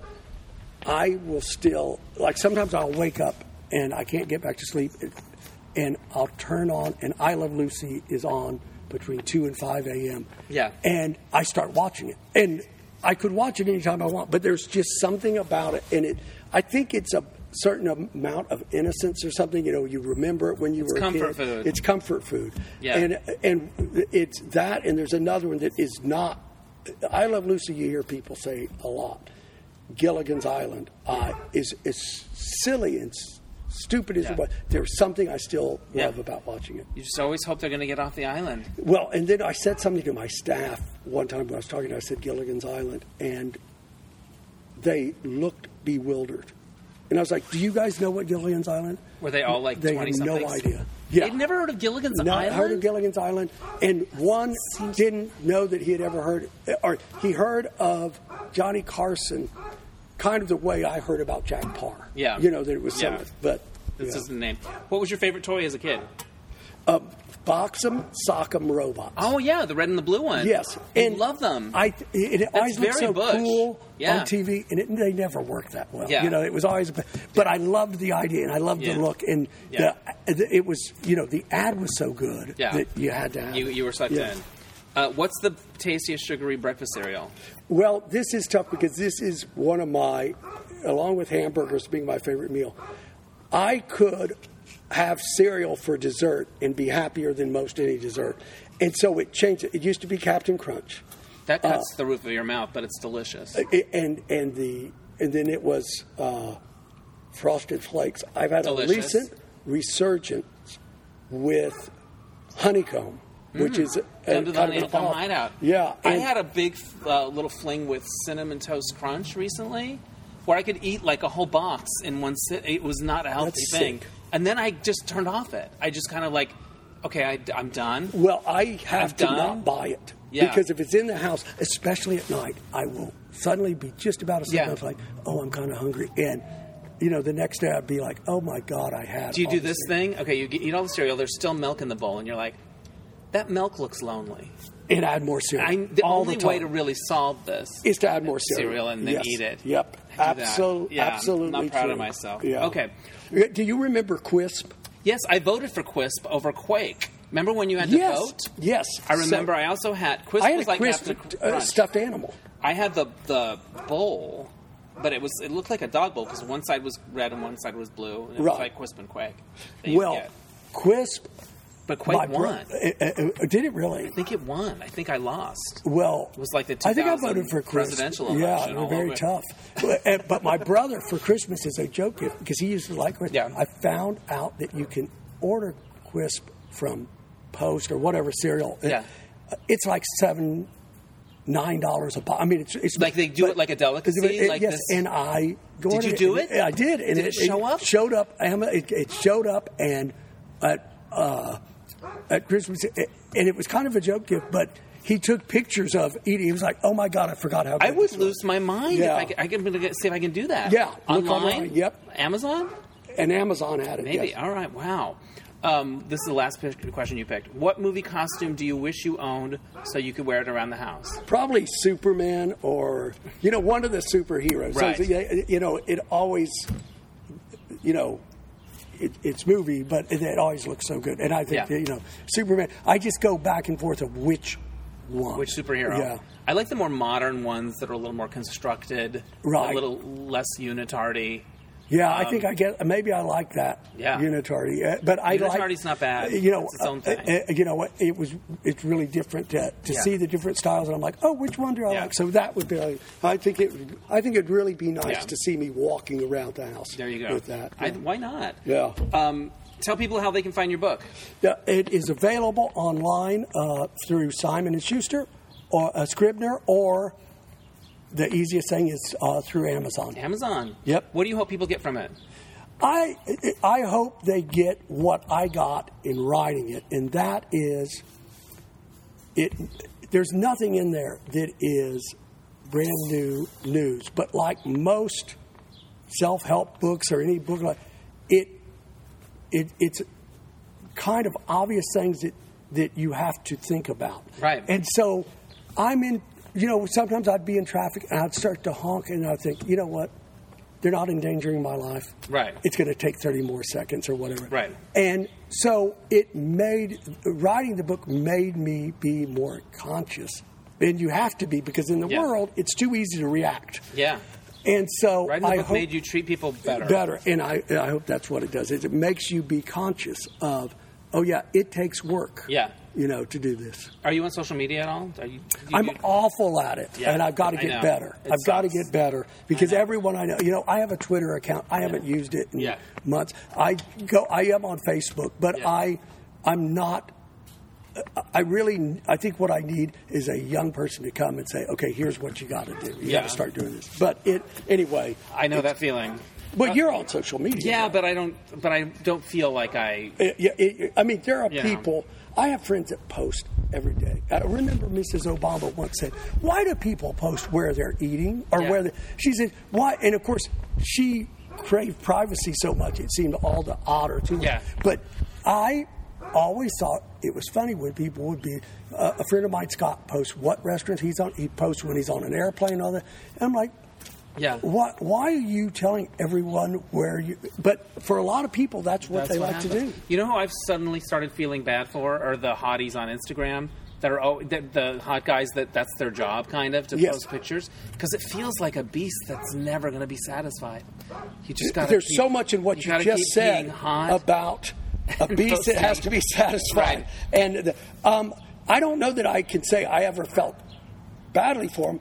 I certainly have enjoyed. I've certainly work. enjoyed, but then I'm like, man, that's a lot. Like, Yeah. because you're going to look back and go, it's not like, oh, you worked, you got a book that you wrote. Right. You're going to go, oh, remember that time I took that picture by that tree in my underwear? Well, but I think of it in a different way, and that is when they don't post something like, well, Yeah. what the hell? What, what, why didn't they post something? Yeah, what's know, happened? so- Where are you? Where have you been? Exactly. Is it? What's going on? It's okay. exactly. We love you just the way you are. Okay, final question. How did working in the White House change you? I think in many ways it made me more confident. I, I never thought I would have that. I could have never dreamed of having Yeah. that job.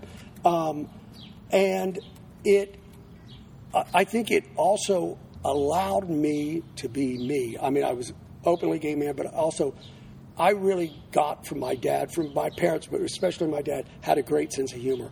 And virtually every day I'd be laughing with the president, would be something. And I felt very it felt very natural. I didn't wasn't worried about it, and um, so I think it it was letting me be me in this in, in, in being a part of in watching history. And a lot of those moments of, of levity you write about, but I would think, I'm just presuming I wasn't there, that that would be a comfort to them in these very stressful things Right. that they could come to you in this moment and have a, a moment of humor Yeah, and lightness. I think I think so. The and then go always- on with the serious stuff. One of the things senior staff gets, which is it, it, you got, is one of the few gifts because you get nothing, you know, everything at the White House. You, there's nothing free, including Right. going to the mess. Everything you get a monthly bill. Yeah. But if you're on Air Force One, you get billed for the meal they serve, whether you have it or not. So You're you know, kidding. no, so So you better eat free. that meal. Yes. Well, but um, it was. Uh, I forgot where I was going with We're this. talking about how you brought lightness and levity. Oh, so Like, I feel like one that- of the that would gifts, be a relief to them. one of the one of the few gifts was at the holiday dinner for senior staff. The there would be a book Pete uh, Souza put together, which it, it looked like a yearbook. I It love had his the presidential. He's great. Yeah. It had the presidential seal, and the president would sign each one, Right. and he would always write something in mind. Thanks for always making it fun, or you know, thank you for cheering me up when it, it, things were, were, were not so Yeah. cheery. And so I do think it really, you know, I think that's why they like real people. Is that I think they really did appreciate that, and I Because they're able to be yeah, themselves. exactly, Yeah. exactly. And it's so serious. You got to laugh Yeah. sometimes. Yeah, Go crazy. exactly, exactly. It's been so much fun. This to talk has been you. a blast. Thank you I for love coming this. over. I could talk to you all day, and um, I'm glad this happened. I am too. Thanks Check for out the doing it. book. It's called Treating People Well. All right. Thanks, Thank you. Thanks again to Jeremy Bernard. Pick up his book, Treating People Well, and quit being such a jerk socially. I mean, it's time. Get it together. All right, so this happened. The Mismatch Game Show was this past weekend. And the Mismatch Game is a game show parody comedy show that I've been doing for 15 years uh, at the Gay and Lesbian Center here in Los Angeles. And we were celebrating our 15th anniversary weekend. It's a parody of the old Match Game, and it's kind of like Smatch Game, Snatch Game on Drag Race, only we were there first and uh, do it better. But I'm not complaining. Um, so we had the 15th anniversary show, and they were two of the best shows that we've ever had in 15 years. It was nuts. We do this thing in the middle where we um, auction off the cards. If people love an answer, they can shout out a bid, and then they get a prize if they bid over a certain amount. And we raised like $2,100 in the two days just in card auctions, which uh, is a lot for this show. The show is very um, low tech, it's not fancy, there's no um, corporate sponsors. Uh, I put it all together, and the center buys a bottle of, wa- uh, bottle of water for everybody. That's pretty much how it works. Construction paper, I get prizes at the 99 cent store. But um, this weekend was just a thrill. Um, the audiences were amazing, and I'll try to think of some highlights. Tom Lenk, an actor, past podcast guest, he usually does Zooey Deschanel on the panel, and every answer is uh, a craft that he makes, usually with googly eyes. Well, he did two nights. He did Zooey Deschanel one night, and the other night he did an, a new character for the mismatch game, his take on Tilda Swinton. And he's been playing Tilda Swinton in this play called Tilda Swinton Answers an Ad on, on Craigslist and uh, it showed here in LA. It's I think it's played in New York. It went to the Edinburgh Fringe Festival. So it's this um, kind of really popular uh, little play that's kind of taken over the world. And uh, so he played Tilda Swinton, and you know how is Tilda Swinton going to be on the match game? I didn't know, but boy, is he a genius because every he would just talk about the roles that he played in different movies. Like, did you know that in the movie Alien, Tilda Swinton played space? And at one point we were talking. The question was about Bohemian Rhapsody, the movie, and I said, "Tilda, were you in that?" And she's like, "Yes." And I said, "What did you play?" And she goes, "AIDS." So she's very grand. She's very. Um, she's full of her own talent, and uh, that was genius. Um, everybody was great. Danielle Gaither was a new addition to the panel. She played Wendy Williams. And before the show during the week, when I was writing questions, I was reading about Wendy Williams's current like her her life's kind of in turmoil right now. So I reached out to Danielle and I was like, "How should we come at this?" Because man, she's going through it. So we just decided to be supportive.